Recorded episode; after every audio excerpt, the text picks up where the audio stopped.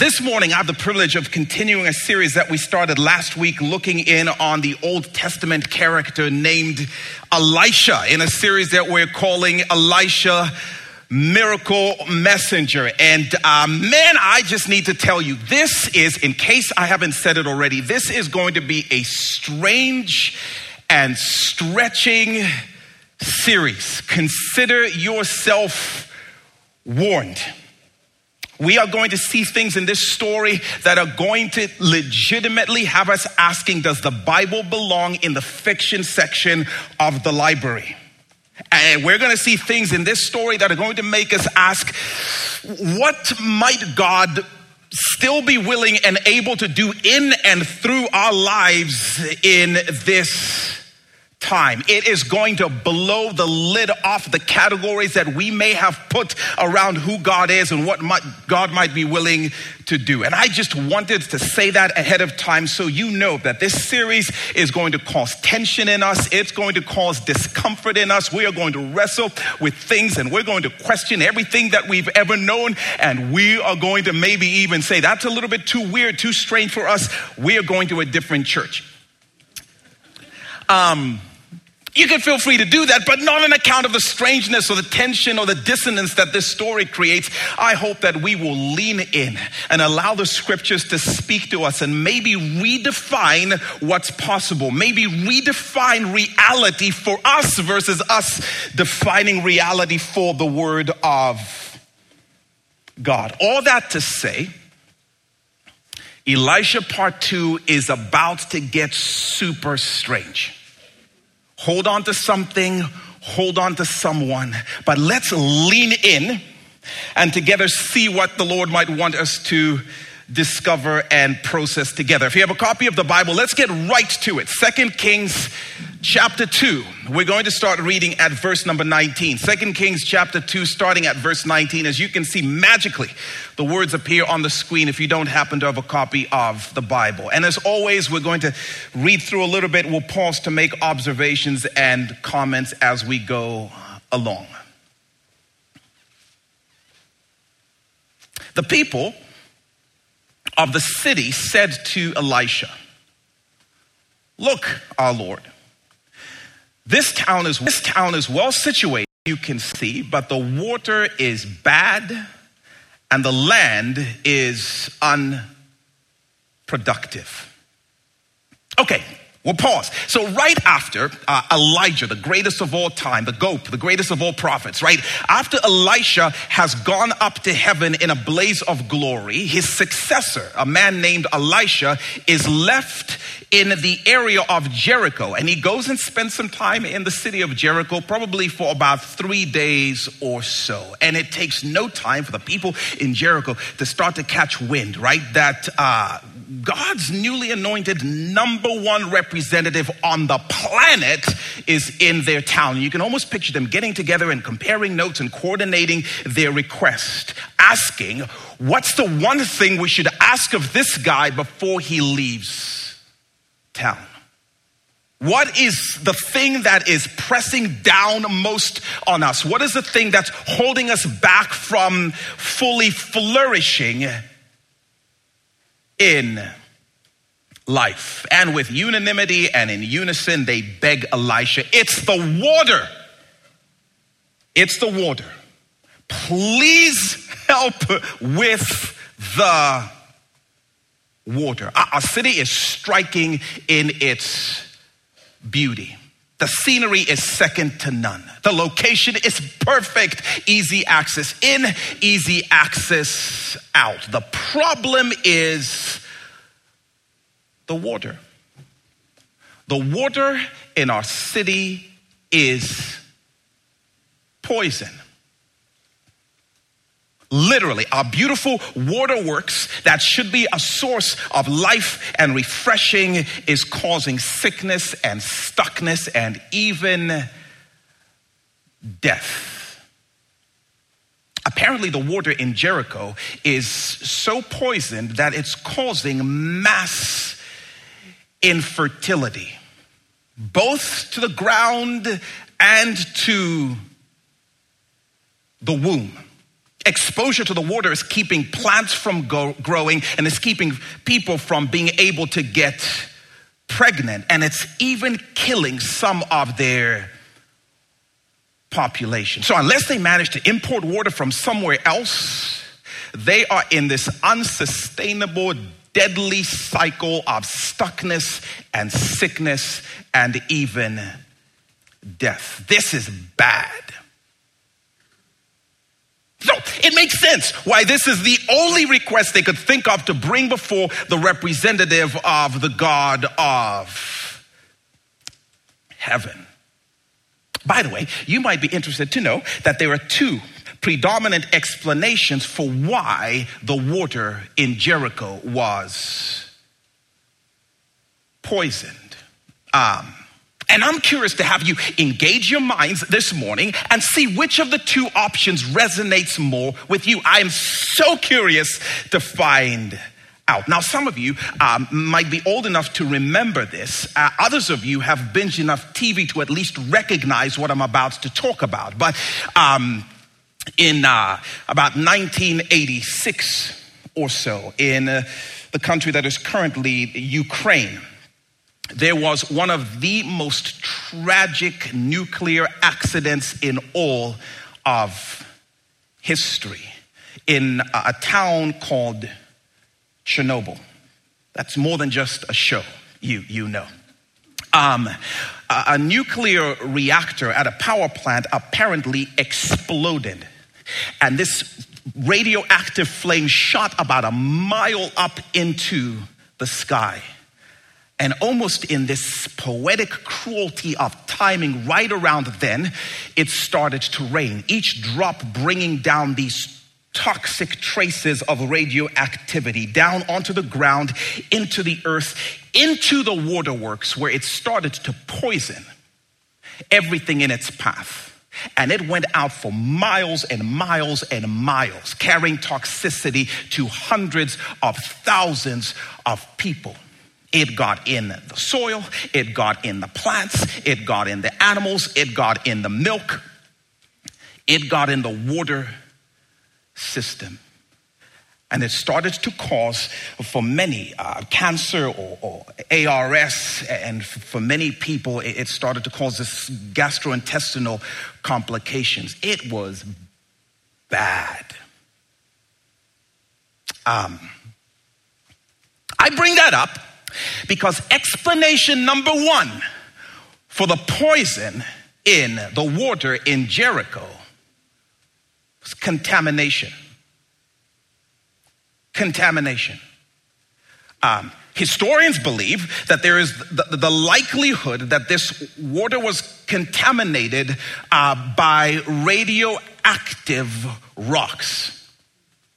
That may sound strange to you, not because of a nuclear power plant. Oh no, uh, Jericho is notorious for these massive earthquakes that would happen all the time. And it was thought that one of these earthquakes or multiple of these earthquakes shook up some of the rocks under the surface of the earth, came in contact with the water sources, and poisoned everything, which was causing infertility.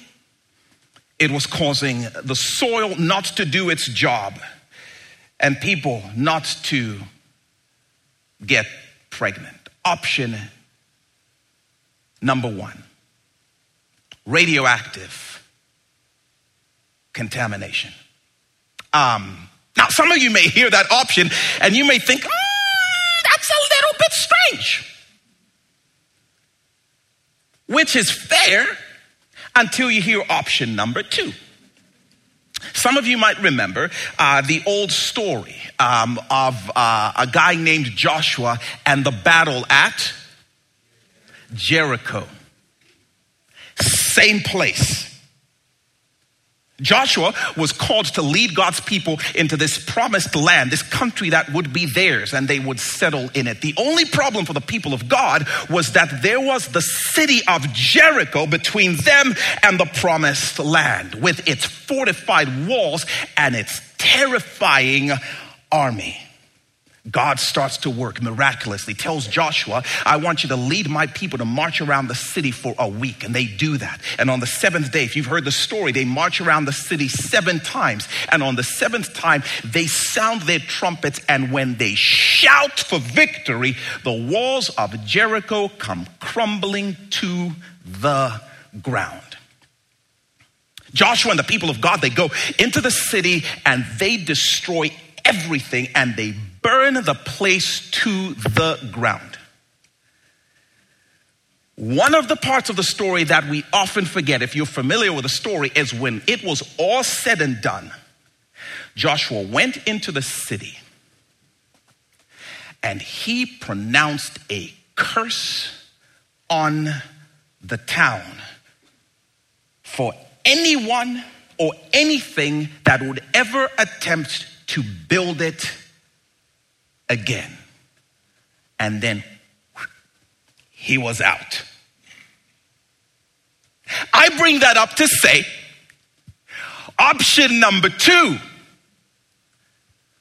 not contamination, but a curse. That 500 some odd years after the fact, the land of Jericho was still suffering under the weight of the curse that Joshua had spoken over it. Now, some of you might be newer to the concept of the language of curses. And I told you this series is going to get strange and super stretching, and it might open categories that you've never considered possible. Here's what I mean when I talk about a curse. We'll put this up here on the screen so you can follow along a curse. It's a statement sincerely intended to invite a supernatural power to wreak harm, hurt, or havoc on someone or something. I'll let that sit there so you can read it, memorize it, feel free to tattoo it, whatever. Here's what the curse means, right? A statement sincerely intended to invite a supernatural power to cause harm or havoc or hurt on someone or something. It means to call down a power that causes pain on a person or a place. May this damage or this darkness, may this destruction or this disruption become the reality for this person in the name of insert the supernatural power in the blank.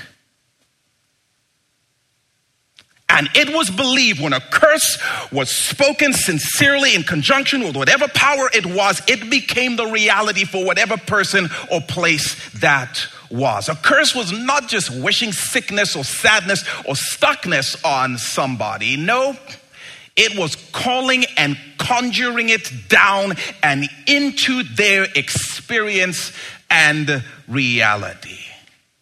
And it's thought that this harm that Joshua called down half a millennium before this went into the very core and poisoned the water sources, keeping anything from meaningfully growing in Jericho. And I just want to ask you, astute people of the church, which of these two explanations sounds more viable to you? A curse or contamination. Um, I just ask the questions. A curse or contamination. Uh, some of you grew up in homes where your parents would tell you, you may not stand in front of a microwave without tinfoil on your head on account of radioactive contamination. Or you do not want to trifle with radioactivity, so don't mess with that. Some of you grew up in homes where your parents told you, oh, you better not bring that Ouija board into my house. And you certainly may not say Beetlejuice, Beetlejuice, but I'm not even gonna mess with it because you don't want to call down.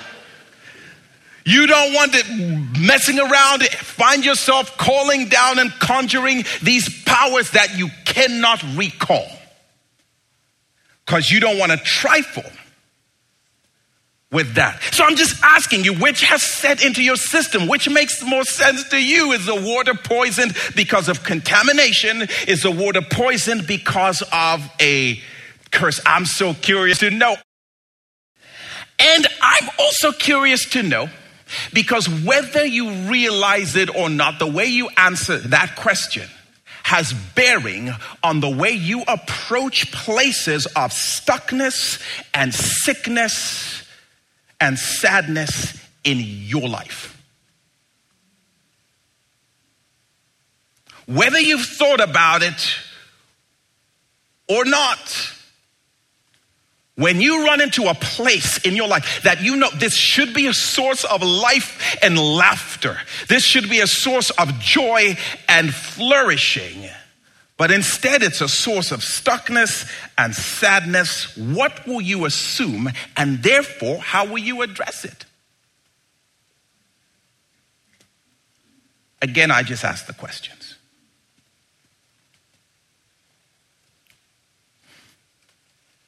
When the womb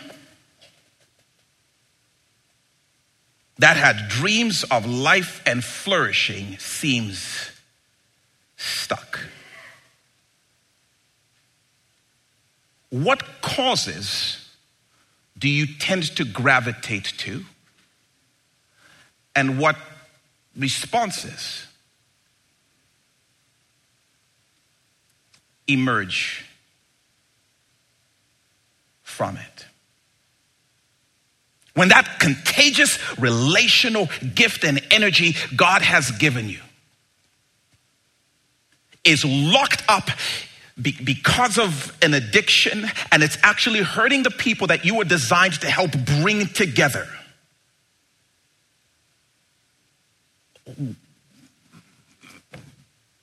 How do you tend to interact with that place of I'm stuck and I can't move forward in the ways that are supposed to bring life and joy to the people around me.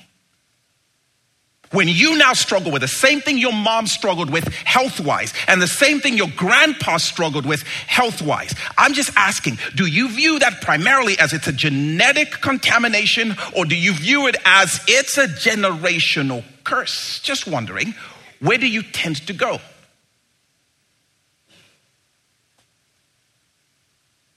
I swore I'd be nothing like my parents, but ah! I'm doing the same things that wounded me as a child.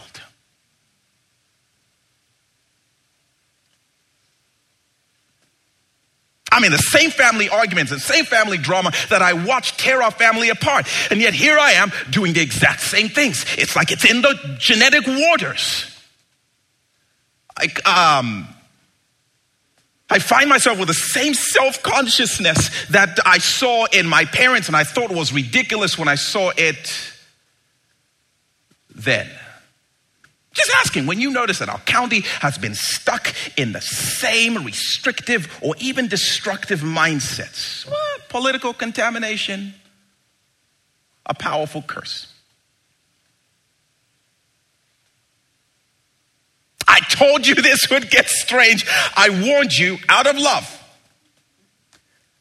So I'm so curious to know in this story, when you read this, which of these two explanations makes the most sense to you? Curse or contamination? I'm going to make things even more awkward. Let's take 20 seconds. Tell the person next to you what you think.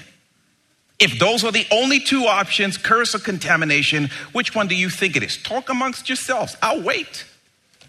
20 seconds. What do you think? And don't try and be uber wise. Like I think there's a 15th option. You just got two A or B.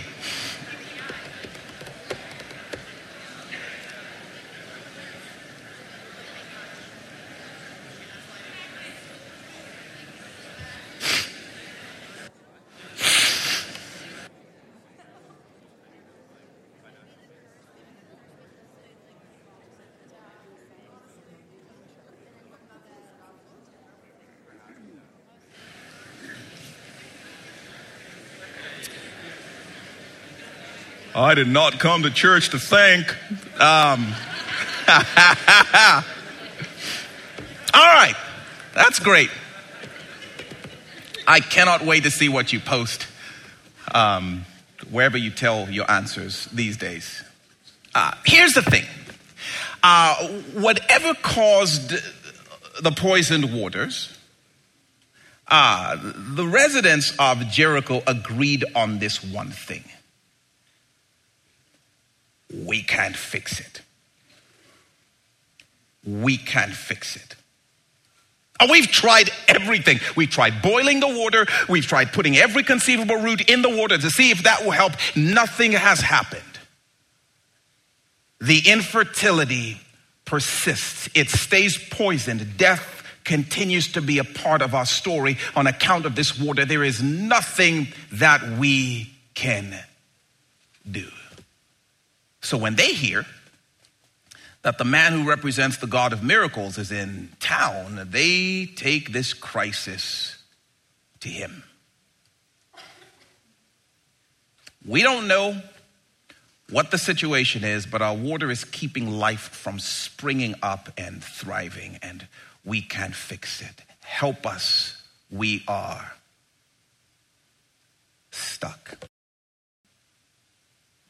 By the way, I wonder if there is an area in your life or in the world around you that you would say that about. I'm not quite sure what the cause is, but there is sickness and addiction and sadness, stuckness that is draining the life out and keeping from thriving. And there's nothing I can do to change it. I have tried every thing. Verse number 20. Bring me a new bowl, Elisha said. What kind of bowl? I don't care, as long as it's not been used. And put some salt in it. What kind of salt? I don't care as long as it's salty. So they brought it to Elisha. Verse 21. Then he he went out to the spring to the source. And he threw the salt into it, saying, This is what the Lord says I have healed this water. Never again will it cause death or make the land unproductive and the water has remained pure to this day, according to the word Elisha has spoken. And in case you're wondering, in this particular scene, I think God is breaking the curse of Joshua. I think God is breaking a curse that has lingered over this city for generations and generations and generations. And how did he do it? Well, by having one of his new representatives go to the water source and call down healing and wholeness in the name and power of God. Now, you got to hear me. I'm not going to suggest that every stuckness and every sickness and every sadness is somehow connected to a curse, but I am going to suggest that as a church, we need to open the door to that possibility that typically does not exist in my regular way of thinking. And for some of us, that's going to be like, mm, that's too stretching. That's for Bible days and the developing world. We have anti curse technology in our country.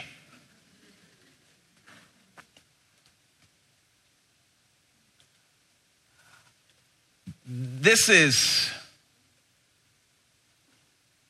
strange. And I'm just saying, if nothing else has worked, are you willing to get weird enough to get your Elisha on? And consider some of this as a possibility. I just wonder if there's an area that you've been stuck in for years and you've just been content to maybe have moments of doing a little bit better, and a little bit better has been good enough for you seasons where not too many people have died from the water, and so that is considered good enough for us. I'm just telling you, I read this story and it just seems to paint a picture of a God who is able to and seems to enjoy breaking curses and bringing about this never again type of healing. I read that and I was stirred by the never again in this story. What might that look like in our lives? Again, we said in this series we want to explore and wrestle through the possibilities. What might that look like? Never again will you be debilitated by worry about things you cannot control. Never again. Not saying you're not going to worry, but it will no longer debilitate you and keep you from moving into places of joy and the places I've called you to go. Never again. I'm just wondering is that God still active? Are these realities still possible? Your grandpa left and your dad left as well. But never again will a man in your family line walk out on their responsibilities. Never again. It's been broken at the source.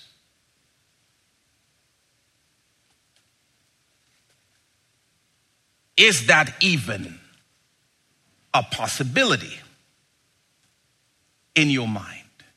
You've never been able to say no to that destructive impulse in your life, and I'm healing you at the place where you were wounded so that never again will you be held back and held up from moving into places of freedom and joy because of this addiction.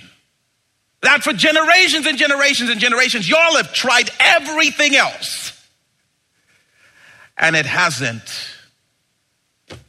made a difference. And again, you notice how God did it, how he broke this curse by having one of his representatives just repeat what he said about it.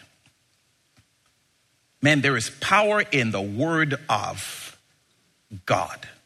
He just had one of his representatives say what he said in that space to that source. And I just came to tell some of you if you're a follower of Jesus Christ, I don't know if you knew, but you are a representative of God. Paul will call you an ambassador of Christ as though God were making his appeals through you, as though God was saying stuff through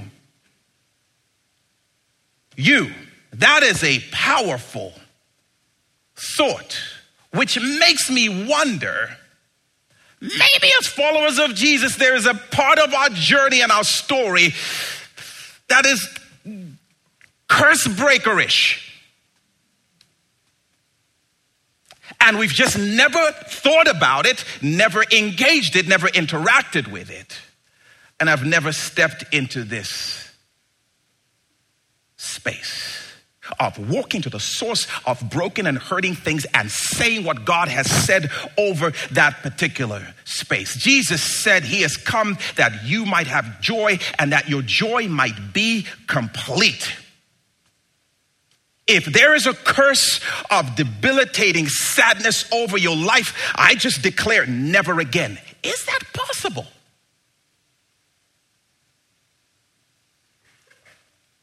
He says, Who the Son sets free is free indeed. If there's a curse of addiction or stuckness over your life, I declare what God has said about that thing. Never again will that hold you back from the flourishing that God has called you to. See, we've tried everything else in the church to try and fix things with all of our human efforts and energies, and I'm just wondering are there possibilities beyond what we might naturally consider. there is no condemnation for those who are in Christ Jesus. So, this sense of I can't and I'm not good enough because I've messed up, and this shame, never again will it keep you from moving into the places that God has called you to move into. Children are a blessing from God. See, if there's a curse connected to this womb, we call healing and we call wholeness and never again. Again, I'm not saying God is always going to do a certain thing. What I am saying is, might there be a possibility that there are worlds we've just not dared to venture into quite yet? I wonder if there's an area of stuckness or sickness in your story or in the world around you that may be tied to some kind of a curse that needs to be broken. Now, we're all living under the curse of sin in general, and Jesus broke its back on the cross.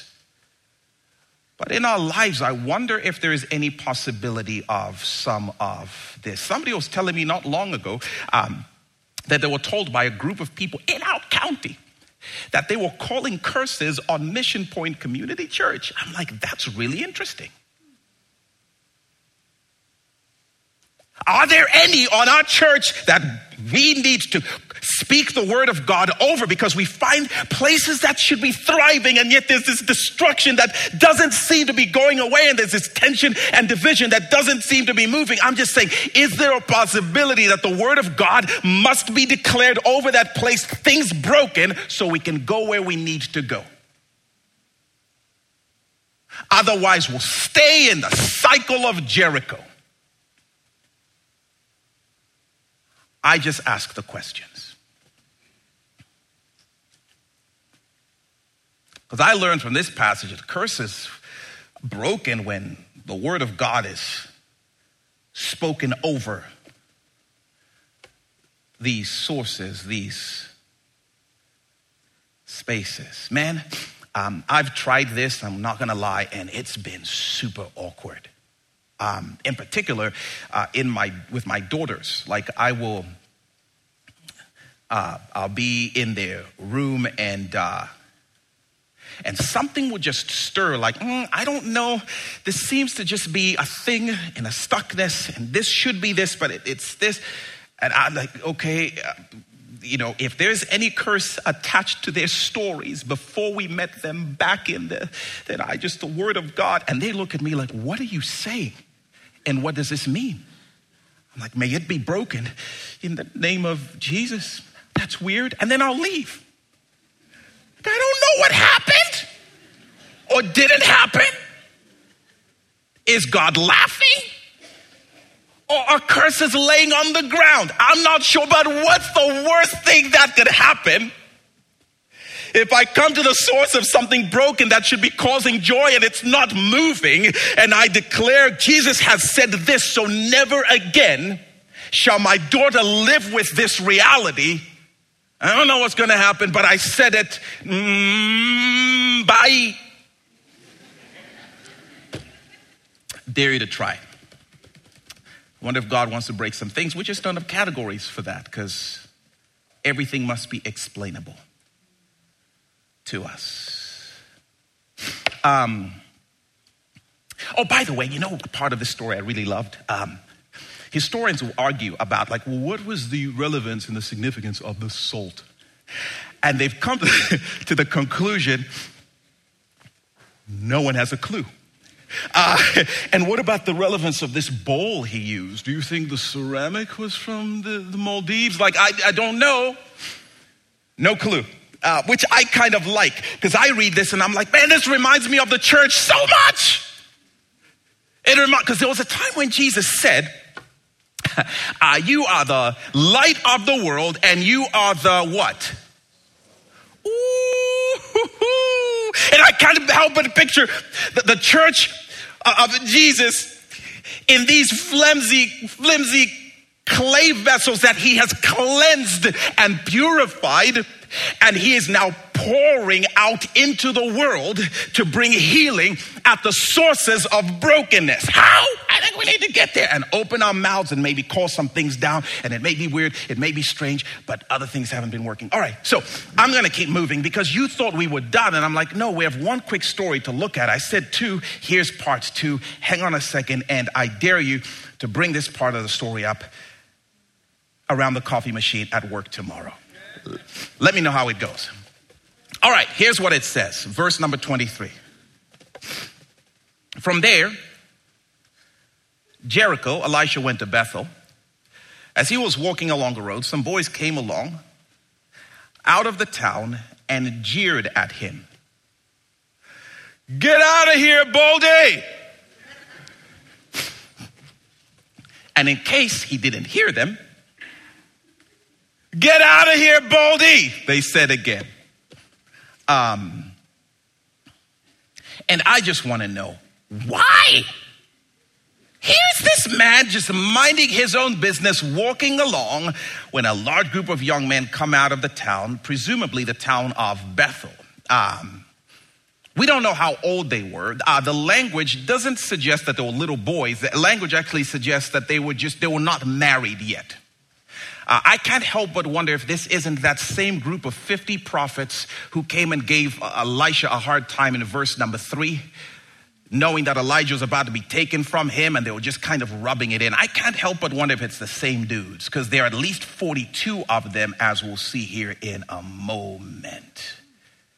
This is a coordinated, choreographed effort to shame and throw shade and shut down this wannabe prophet. They wanted dis and discredit Elisha by all means necessary.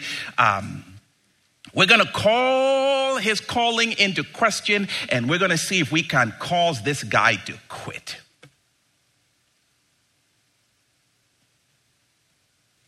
Boo Baldy! You don't belong in this place, and you definitely don't belong in that position. You're not that guy. Just quit. Go back to farming. Boo, Baldy. Um, which sounds, by the way, like a childish taunt, but this was cold and cruel and cutting. Wow. Elijah, the great prophet who preceded Elisha, ooh, he was the man. And you could not miss him if he was in the vicinity. And you know why? Because he was a hairy dude. How hairy was he? He was so hairy that they said he always looked like he was wearing a fur coat. That's a hairy dude. So then, after a while, his hairiness became associated with the covering of God on his life, the anointing, the mantle, the power, the swag with which this man walked. And then here comes follically challenged, male pattern boldness, Elisha and these cats come out of the town and they pick on the one most distinguishing factor between the two of them to say, You are not him. You're a poser. You're a wannabe. You're never going to do it, man. You are not him. And they are calling into question what God has called into this role. So, uh, as a mature man of God that Elisha is, you can imagine the natural response is sticks and stones. And then you just keep moving. But uh, no, you're going to have fun sharing this part at work. Verse number 24 he, Elisha, this is in your Bible, he turned around, looked at them, and called down a curse on them in the name of the Lord. Then two bears came out of the woods and mauled 42 of the boys. Let's pray. Lord, what? This is in your Bible. This is the stuff you believe. Good luck with your friends at work on that one. And I'm telling you, the juxtaposing irony is so rich, it is thick to me. Eight hours ago, this dude was calling down the breaking of a curse. And now he is calling down a curse on some dude's heads. I'm like, what? No way. Same Bible, same dude, same day. What? Quick reminder a curse is a statement sincerely intended to invite a supernatural power to wreak severe harm, hurt, or havoc on someone or some 42 ones. May these boys be swiftly and severely silenced in the name of the God whose word called me to this. They are condemning what you have called. Shush them, please, Lord. And then, yikes. I don't know that Elisha had any idea what would happen next. But two bears come out of the woods and things get painfully gruesome for these 42 markers. I can imagine Elisha's like, Lord, chill, Lord, chill. I didn't mean all that. Like, just maybe I wasn't like a level 10. Oh, man. Now, did these guys die? I don't know. Language is not very clear. In either case, a representative of God calls down a curse in the name of God because there is a stubborn insistence on bringing down what God had raised up. And I just ask the questions because I'm so curious to know how do you process that?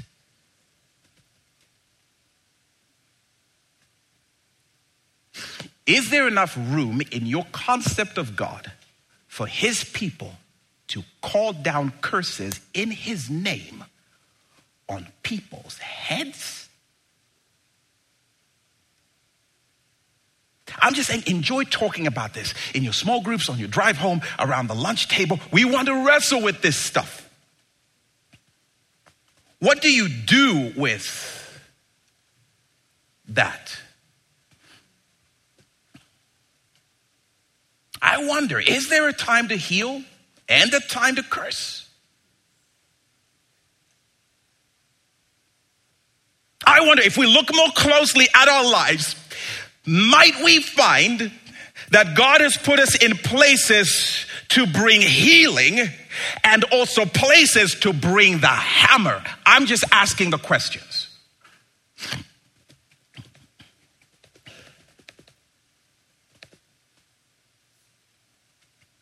I wonder, because I read this and I'm like, um, this doesn't make a whole lot of sense in my natural thinking. Uh, this was tricky to wrestle through because I think we as a church, we are really good at the hope and healing part. And then we read stuff like this, and I think we just blow through it. We're not quite sure what to do. But I'm just saying, I think there's no accident that these two stories find themselves in sequence. Almost as though telling us there may be a time to break a curse but there may also be a time to bring one in the name of God, and I don't know what to do with that.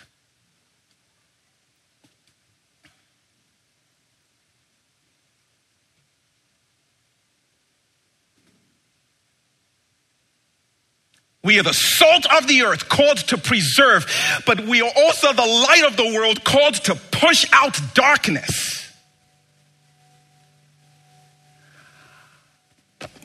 I, I don't know. Can we wrestle together with these things? God has said all life is precious to him and must never be recklessly treated. So when we see a coordinated effort to discard what God has called valuable, and there's nothing else that can be done.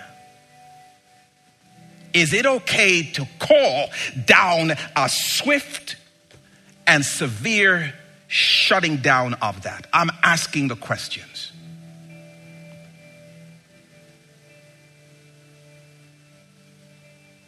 There's a time to adopt, but is there a time to, God, we ask you, would you break the back of whatever is hurting these children or causing this thing? I'm just asking, is, is, I'm sitting and I'm wrestling y'all, and my world is being messed up a little bit. When you're aware that there is an abuse of power and people are being hurt and you can't change it, when is it okay to call heaven down to break the yokes of oppression? Isaiah 58 says, You're coming to worship me. I want you to go out there and break every yoke. But we can't. Okay. Maybe try it the way Elisha did it.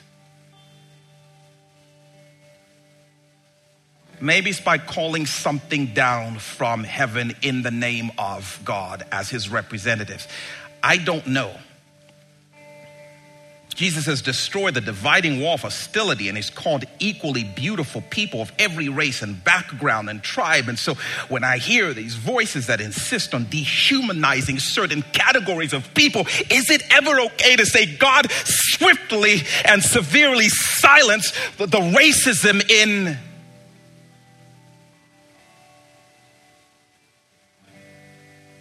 Well, it's just the way the mindset has been in our area and it will never change.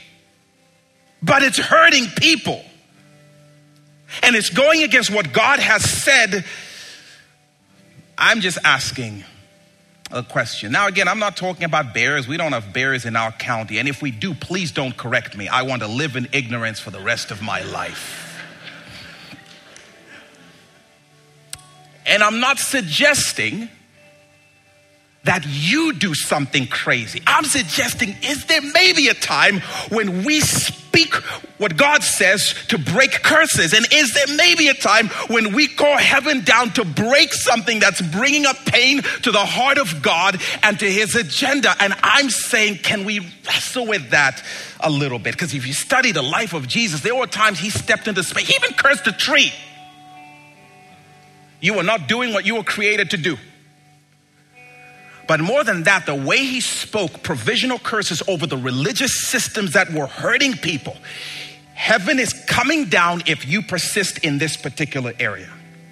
He didn't do anything, but he called something down. Somebody who leads a child astray, Jesus had some really hard words for them. So, as his representatives, Jesus, what does it look like to wrestle through all of this? Thanks for being a part of this crazy, stretching series. Here's what I do know we stand with Jesus, we walk with Jesus, and we continue to ask Jesus, would you give us the courage and the wisdom to step into all of the things that you might be inviting us to through your word? Because we want to live as your representatives for your name's sake.